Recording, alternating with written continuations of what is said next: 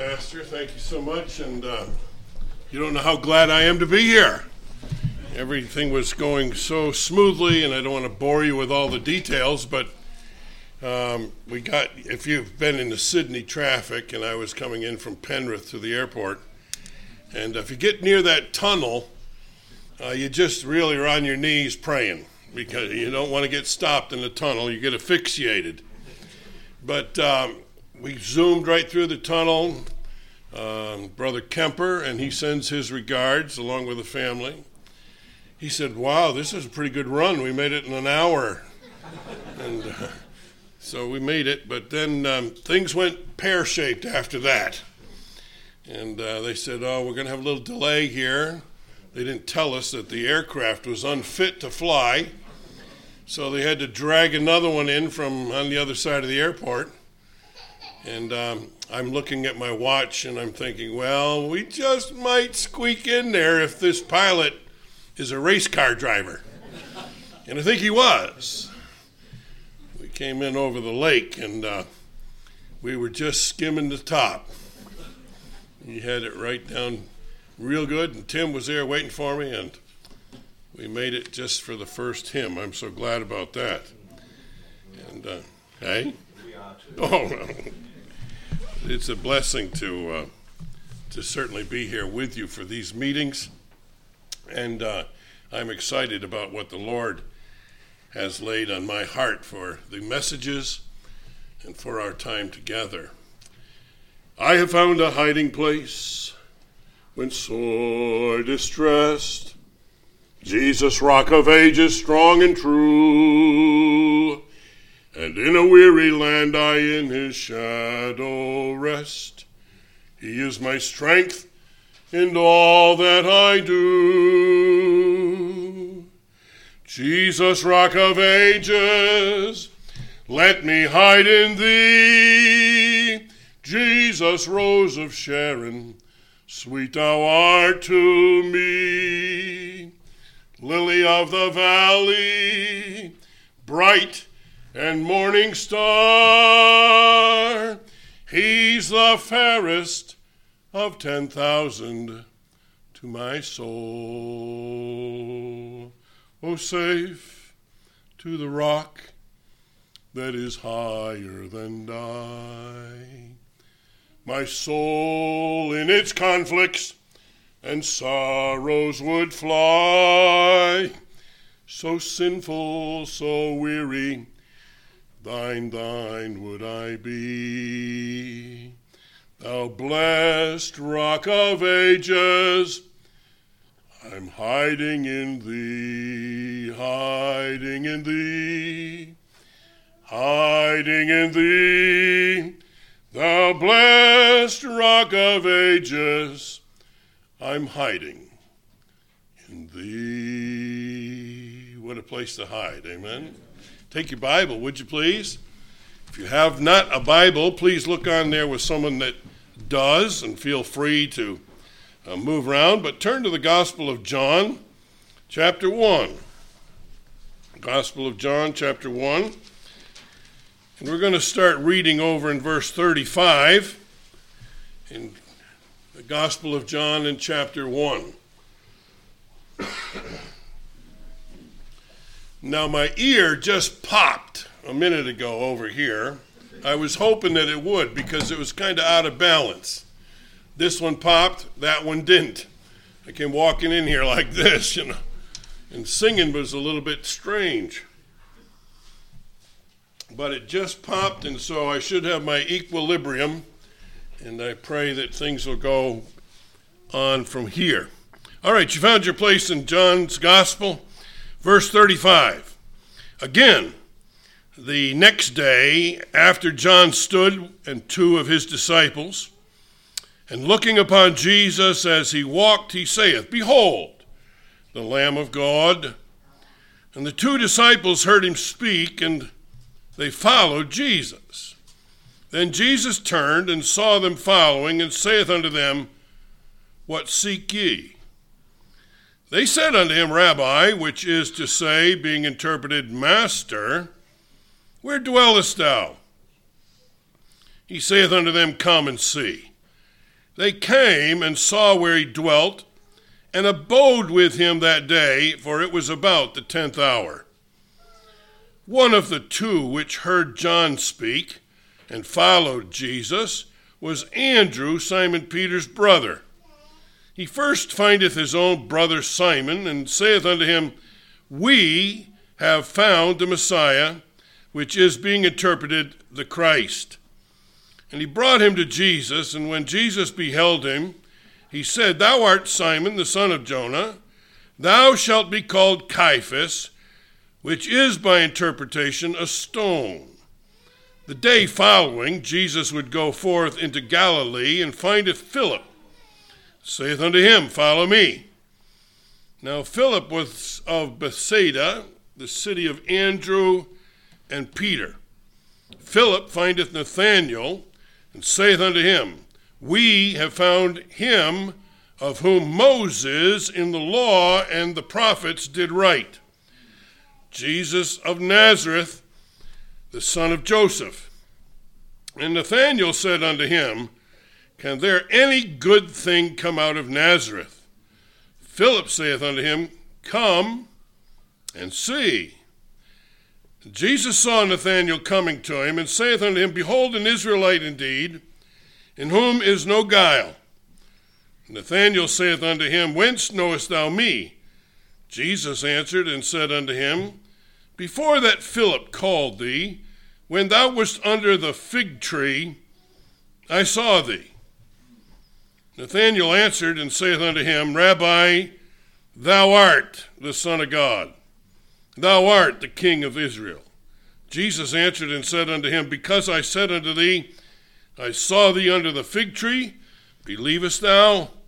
Thou shalt see greater things than these. And he saith unto him, Verily, verily, or truly, truly, I say unto you, hereafter ye shall see heaven open, and the angels of God ascending and descending upon the Son of Man. Let's pray together for a moment. Heavenly Father, as we bow and pray, we're mindful that when it comes to preaching the word and hearing it, we need thy aid and unction. Lord, I pray that you'll give us all ears to hear what the Spirit of God would say to us tonight. I pray that you'd give us the strength to apply it and to act upon it. I pray, dear God, that there be someone here tonight who knows not salvation deliverance from sin and darkness, depravity, whatever. I pray that they would see Jesus, the Savior of man. And seeing him, they could call upon him from a heart of sincerity and faith. And they could be born into the family of God by the Spirit of God, sealed unto the day of redemption. Now, Lord, I pray that you'll take this message, divide it severally as you will, move upon every heart, make every one to hear, thus saith the Lord. And we'll thank you in Jesus' name. Amen. I suppose I've told as many stories in this church as I've told anywhere. But maybe I haven't told you this one. I had an older brother. My older brother's name was Gary, and he was three and a half years older than I. And uh, so I had the second son syndrome, always trying to live up to my older brother's um, achievements and even some mischiefs. Uh, he had all the brains between the two of us. I was a skinny little runt at the time. I'm not so skinny anymore, but. Uh, I um, I was interested in doing one better than my brother from time to time. Seemed like he was always finding the treasures, discovering the exciting things to do. Back in the 1800s, in the little village where I grew up, it was quite a large uh, resort for health reasons people would come to the warm springs of Lebanon, New York, to uh, have medicinal help And they built these large wooden hotels and motels up on the hill, just a stone's throw away from where we actually grew up. They'd all burned down by the time I came on the scene. And uh, there was a few uh, diggings going on up there, primarily just to, you know, have some record of what went on. We discovered a tip. Pardon me. We discovered a tip where there were these old bottles. And they had markings on the bottom of them from the uh, companies and uh, different places that these bottles had come from. Some had made their way from Europe, some had made their way from Canada, some had made their way from Mexico, some had made their way to this place uh, where they were uh, disposed of in this particular tip after it had been used. Now, uh, people collect things like this, don't they? And uh, people look for uh, the real good ones. And uh, my brother and his two mates seem to always find the good ones. Glenn found the junk. And you get dirty in the process. Well, one day I went up to the tip and uh, you had to scratch around because this thing had had years of layers put on the top of it. And and I, I said, well, everybody's been digging over here. I think I'm going to walk over here a little ways and see what's over there. And so I took my little rake as I had and I began to dig and I heard clink. And so I got excited and I said, just maybe, just maybe this one time, just one time, you know. And sure enough, there came out of that little clank a bottle, it's a, a, black bottle, and it was one of the prize choices of the collectors. And uh, this is how sometimes we even got our pocket money. We would dig in those, bo- get those bottles, and we would uh, bring them down to the place where they would come and display them, and collectors would come and give you a couple of dollars at that time. Now it would be more like a couple of hundred. Wish I had them now. Boy, I'll tell you. Anyway, I got so excited. I could hardly contain myself. I mean, you know how you get excited and the pit of your stomach just starts to churn and carry on. And so I went, I grabbed the bottle by the neck and I start running toward home. And it's about probably a, a kilometer. And I'm running like a madman down through there. You know, boys can do this. Couldn't do it today, but I'm running like crazy and I'm going, Gary, Gary, Gary. And my mother said, Gary's not here. What a disappointment. I said, Ma, where is he? She said, he's down at David's. And uh, I said, okay, that's another kilometer. Boy, I took off again. I'm running like crazy. And sure enough, I get down there and I went, Gary, look at what I got. I found the best one ever. Dave Kep looked up and he said, Where did you find that? I said, I'm not telling. I said, I got this and it's, it's my dig, it's nobody else's. Well, you know, I thought about that over the years. And I think about this passage of Scripture. This is far and away so much different in some ways, but yet the illustration is good. You see, Jesus had already told his followers, or excuse me, John the Baptist had already told his followers that Jesus was the Lamb of God. Now, these people were aware of who uh, this would be the Lamb of God, the sacrificial Lamb, the paschal Lamb of God, to come and to be slain as a sacrifice for our sins. Now, John the Baptist had been preaching the baptism of repentance, and he said, There's one greater than I, whose shoe latchet I'm not worthy to even loose. And later he said in John 3 30, he said, He, Jesus, must increase and I must decrease. And so there were thousands and thousands of people following John the Baptist, and he was quite an individual. We don't have time, but uh, this fellow was uh, very much a supernaturally given uh, baby. He was very much a supernaturally guided preacher. He was very much a rough and tumble kind of fellow, my kind of hero. Amen. Amen. Well, anybody that eats locusts and honey and wears camel hair, you got to be pretty rough and tumble. Anyway, he points to Jesus in John 129 and again here and he says, "Listen you guys, this man that you're looking upon is the Christ. The Christ, the sacrifice, the, the one God sent down to rescue us. This is Jesus. Now, uh, these two fellows are obviously more than curious. Uh, they're bent on following Jesus, and I don't think they followed him afar off like some detective. You know, some I spy guy looking around the corner to see where Jesus was going. I don't believe that for one moment. I believe that these fellas, as they had walked with John the Baptist and he had told them about the fact that God so loved the world, he's going to bring down the Savior to us. And John the Baptist was able to tell them what was going to take place and, and all of the different things going that God had revealed to him, these fellows weren't following way back. They got right up close.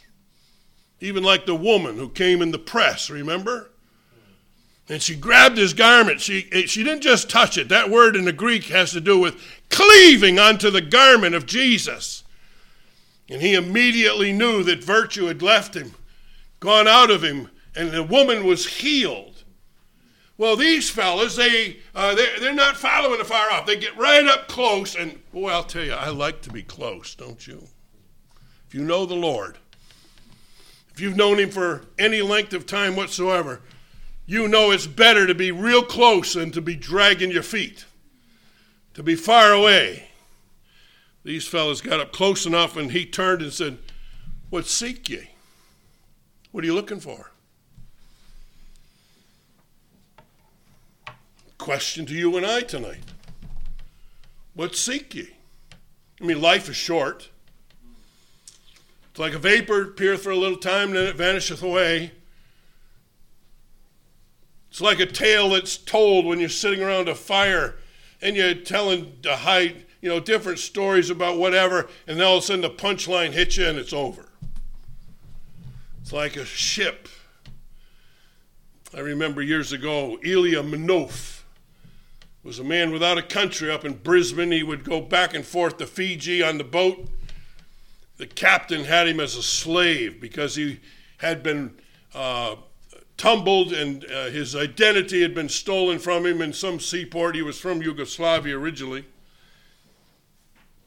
And somehow Robert Meyer and others made contact with him. And we would split time. We'd go down whenever I was home living there in Brisbane, We'd go down to the dock and we'd ask and beg the captain to let us take Ilya to church. He was Christian. Sometimes the captain would say, fine, but have him back here no later than 2 o'clock. And so we got to love Ilya Manov, a man without a country, no identity. And finally, with some help of some Australian officials, they got him a identity card and a few other things, and he was able to eventually get off of that ship where he was treated like a slave. But you know, here, in this particular instance, Jesus said, What seek ye? Ilya was seeking relief. Ilya was seeking identity. Ilya was seeking help. And I think that Jesus knew the heart of these men. Their hearts had been prepared to uh, follow him. I mean, they left John the Baptist. They didn't say anything, they didn't hesitate, they didn't uh, do anything, but they just said, All right, if this is he, we're going. It was more than curiosity, it was more than just a superficial desire. This came from God working in them, a supernatural conviction. And that's what God does to people today. God will convict people in many different ways. Cause them to say, I need to know the truth that the truth might set me free. I need to know where I'm going when I die. And so these fellows got up close to the Lord. He turned and said, What seek ye? So it begs the question about you and I. What seek ye tonight? What are you looking for? Jesus says, in answer to their statement, Where do you dwell? Where dwellest thou? And I think that that's a curious question in some ways. It bears studying out, I think, more than what we oftentimes talk about. But I, I think they wanted to know if he still dwelt in heaven, came and go, come and go, you know. Jesus said, Come and see where I dwell. So they went, and wherever it was, they didn't want to leave. And I'm going to tell you something. When I got saved years ago, I didn't want to leave the Christ who saved me. I had no desire to go back to the old life. I had no desire ever to go back to that old sin cursed life. Jesus saved me, brought me close to Him. And that's what He'll do for anybody. What seek ye? They said, Where dwellest thou? Jesus said, Come and see. They came, they saw that Jesus was dwelling on earth as the Son of Man. And he was here to seek and to save that which was lost, the Bible tells us. So, they spent the rest of the day close, beholding the Savior in all his wonder, all his beauty. How do you and I do that? By being in his word. That's how we do it. But they're right up close in person, beholding his wonder, his beauty, listening to the sweetest words that ever fell from lips. All grace and truth came by Jesus. And as they did this, this oozes and drips with enthusiasm because Jesus, the very Christ, is saying he come to seek and to save. And so Andrew is ready to pop. He's ready to burst. Just like me, when I found that bottle, I was I couldn't I couldn't believe my good fortune. Back in the unsaved days, I called it luck. But it's good fortune. I found this bottle. But the good fortune of these men surpasses that millions of fold. And I can just imagine the, uh, the, the excitement that Andrew had when he was listening to Christ about how heaven has been made and, and all of these different things that Christ would be revealing. And Andrew got so excited he was ready to burst, and he went and found his brother just like I went to seek Gary. Again, a millionfold different, but the idea. He went and found Simon Peter. And he saith unto him, Think of this. We have found the Messiah. We have found him who's going to give himself for us. We have found him who has come down to forgive us of our sins.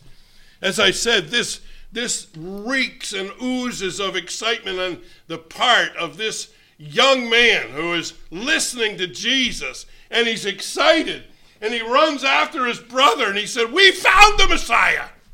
We finally are right near and close to him. Come and come and see. And of course, Simon Peter comes and Jesus says to him, Listen, thou art Simon the son of Jonah, thou shalt be called Caiaphas, which is being interpreted stone, not a rock. Stone.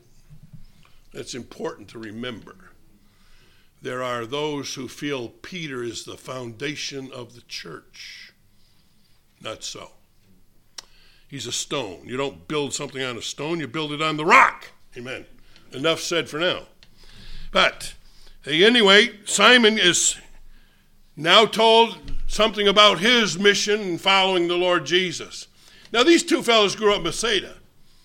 And it says the next day, Jesus was headed to Galilee. And uh, you can imagine the questions and the, the answers and all the conversation and all of the, the wonderful frenzied fellowship that was going on. And I know what's taking place after this service. There's going to be a frenzied fellowship to get out there, get the picture done, and get in here and get the food. I know, I've been here before. I want you to know I'm still growing. And I need sustenance. Be frenzied. I mean, this was a what? This was an absolute first. This is not uh, something second. This is an absolute first. And when we think about it, my, what a wonderful day it is when we find the Messiah as a personal Savior. Jesus walking down to Galilee, and there's a fellow by the name of Philip. He says he finds Philip and saith unto him, Follow me. Doesn't give us a whole lot of other uh, information about it. Just says, Follow me. And Philip looks at his two friends because they're from the same community. These guys probably played stickball together when they were kids. And uh, the, the, ministry of John the Baptist was being heard and being uh, given around the place. And they, they, they, once again, when Jesus appeared now, and all he said was like he did with Matthew, Levi, the seat of custom. Remember that? They're walking on the promenade bound by the water. And Levi's up there at the receipt of custom, taking the tariffs and taking the fares from all of the commerce. Important job. A job of great authority, a, a job of great importance. Jesus simply looked up there and said, Follow me. And this man jumped up from where he was, left all of the authority, left all the money, left it all, and said, It'll take care of itself. I'm going to go walk with Jesus. My, if we had some of that today, wouldn't the church be different? Anyway, we'll get on to that later too. We've got a lot of ground to cover in the next three nights. But here, what I want you to see, folks, is this is absolutely wonderful because the message of salvation is now right up close to them. And Philip, as he comes and follows the Lord Jesus, it says Philip goes to find Nathanael. Verse 45. Nathanael saith unto him, we, or excuse me, Philip findeth Nathanael, saith, We found him of whom Moses in the law and the prophets did write, Jesus of Nazareth. They've identified the Messiah as Jesus of a certain place, born in Bethlehem in the district of Nazareth. And so what we see here is Nathanael a bit skeptical. I find that in some people. I've been skeptical myself a bit suspicious of just about everyone I run into. But I, I, you know, I've, I've mellowed an awful lot with the help of my good woman, my wife.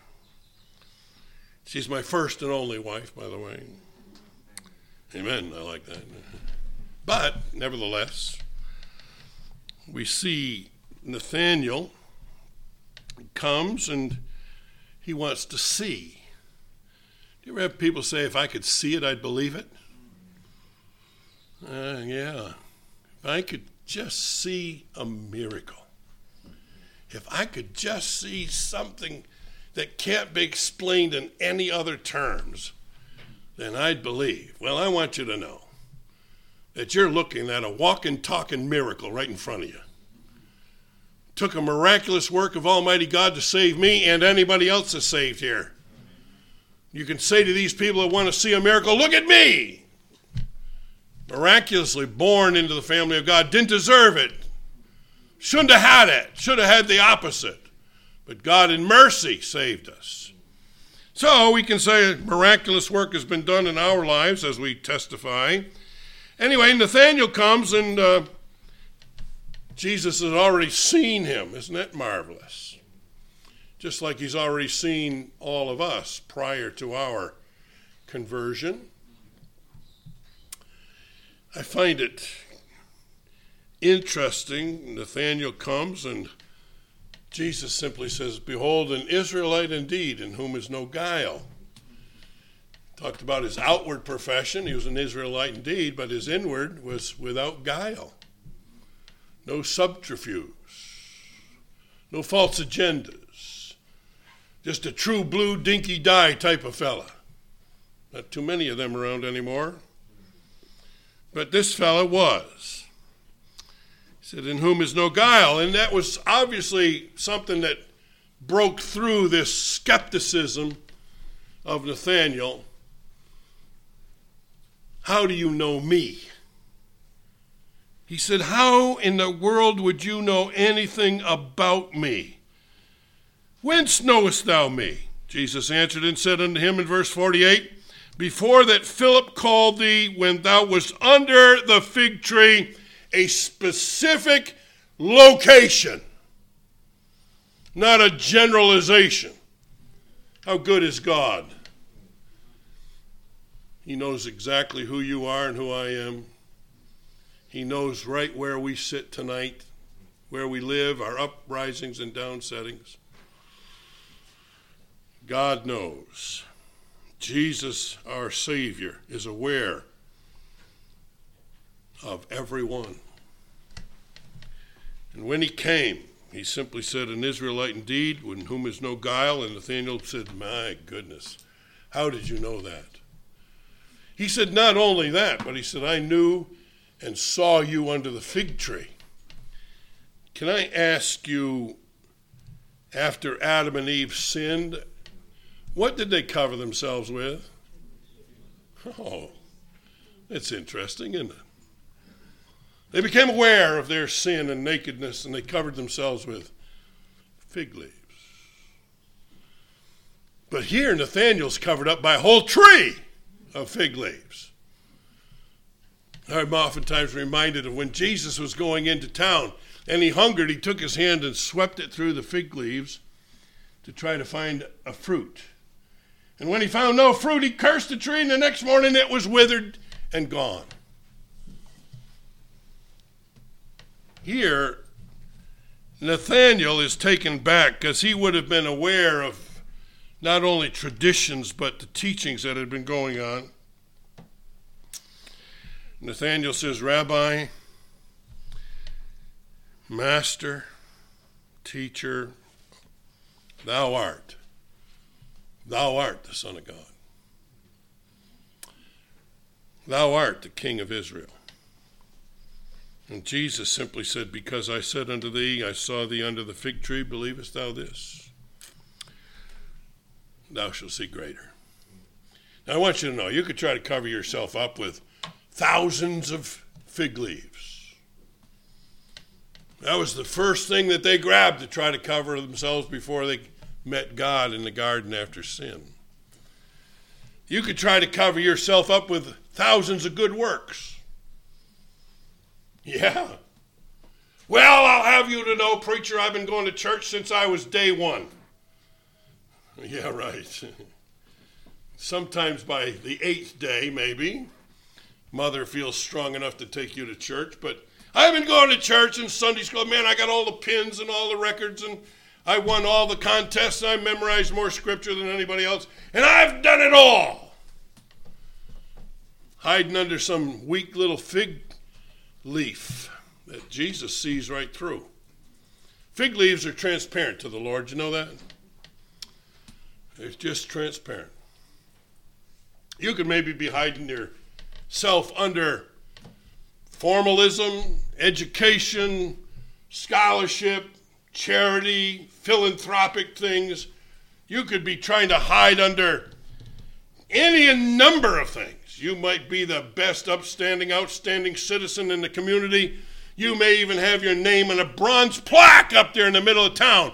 But all of that is nothing but filthy rags in the sight of Almighty God, the pure, holy God that demands blood be shed for our sin.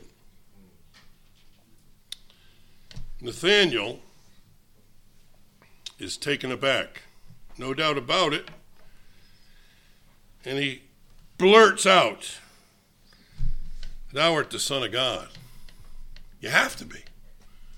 You have to be God come down in the flesh. You have to be the one that the prophets of old and Moses and others looked forward to. You have to be the one that would become flesh and dwelt among men. I think about how close we are to celebrating Christmas in 30 days or so. Most people think it's all tinsel and lovely.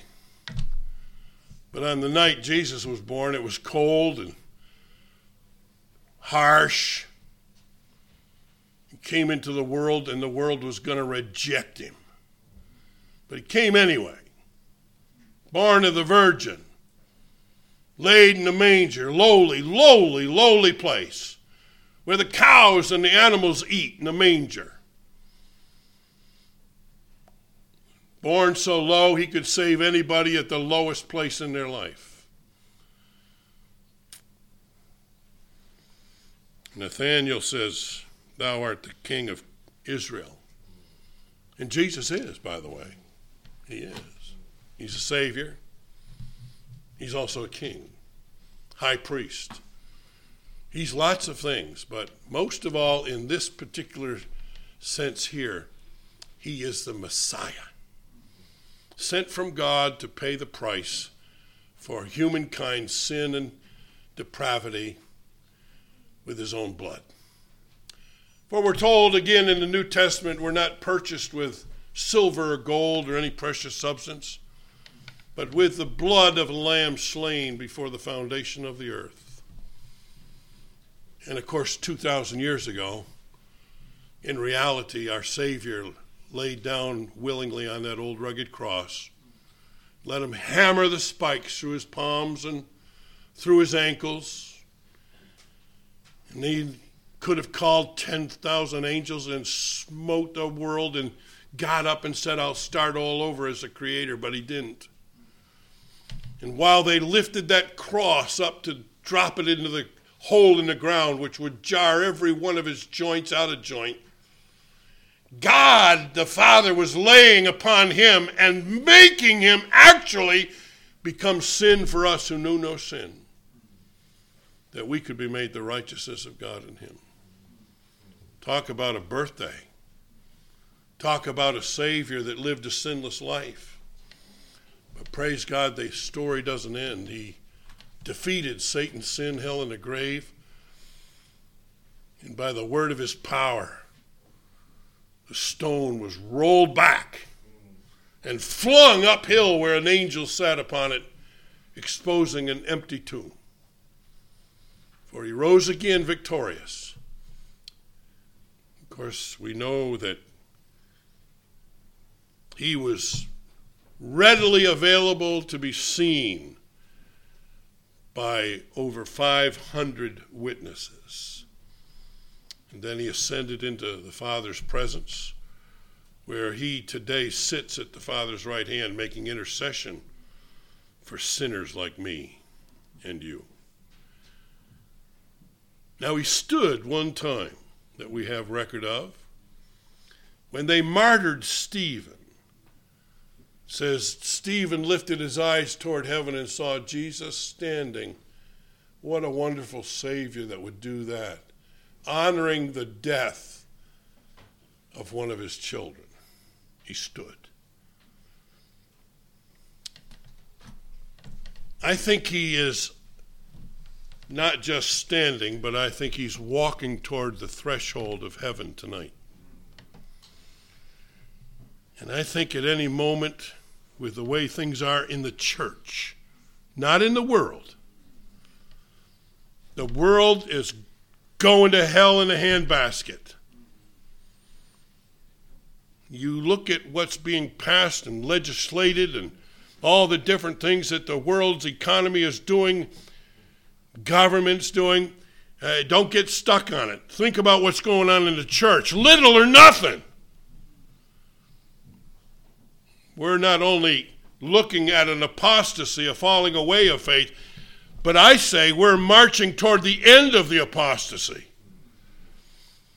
And the great catching away is about to take place. And Jesus is moving away from the throne of God tonight, I believe, with all my heart.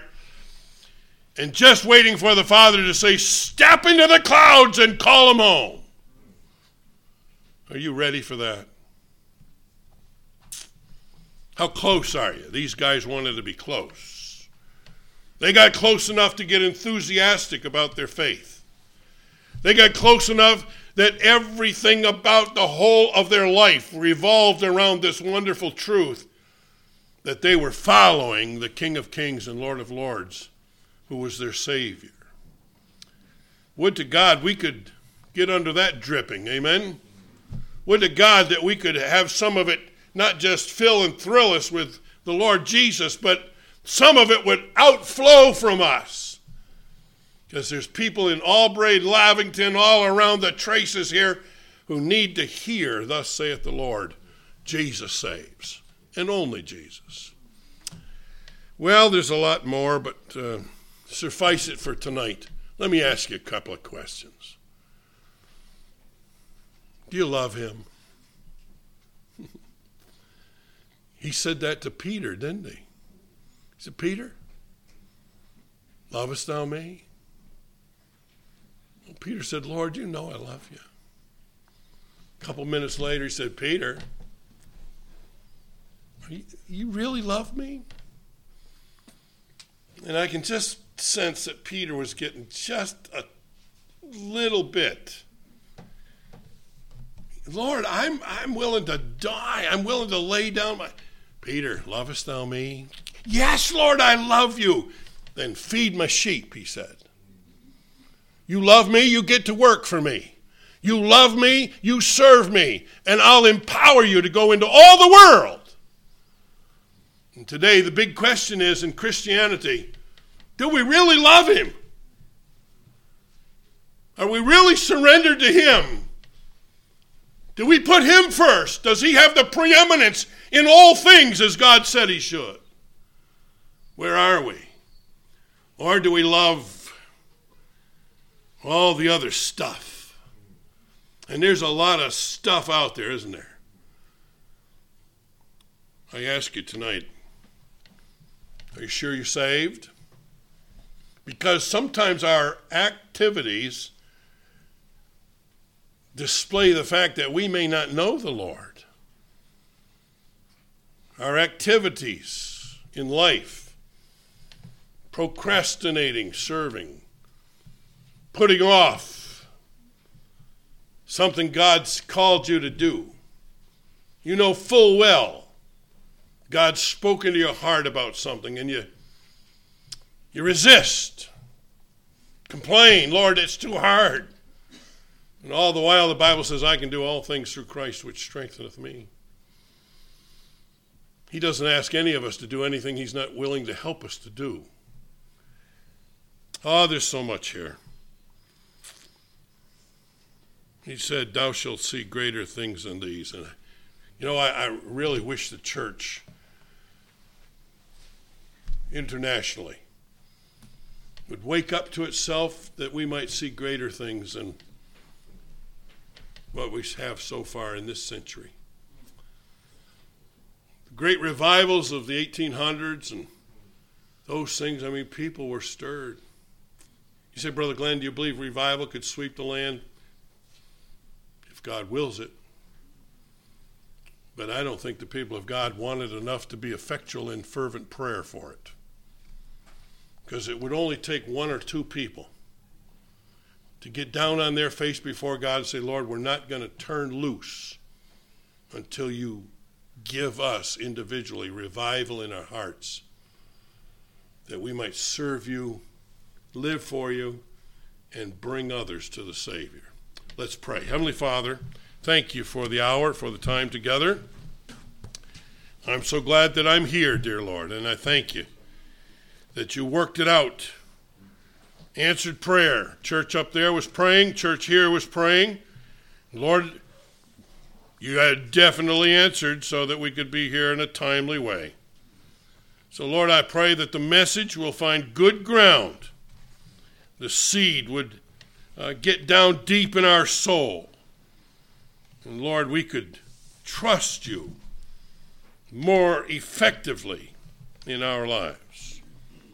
That we could see great things for Jesus' sake. We ask it in Jesus' name. Amen. Here's an invitation for you. You don't have to raise your hand or anything. I just simply invite you to consider him who endured such contradiction against himself, though he despised the shame, yet he looked forward to saving you and living his life out through you. Perhaps there's some decision that you need to make. Pastor, his wife, others are here, more than happy to spend a few minutes with you in prayer. After the picture is taken and the frenzy is going on in there, grab one of them and bring them in here and say, Oh, I've got to get serious about this. I, I can't I can't let my life pass me by without being obe- obedient to the things God wants me to do. Pray about it. Go home and fortify your faith with the Word of God, and then step out in belief and do what He wants you to do and be what He wants you to be.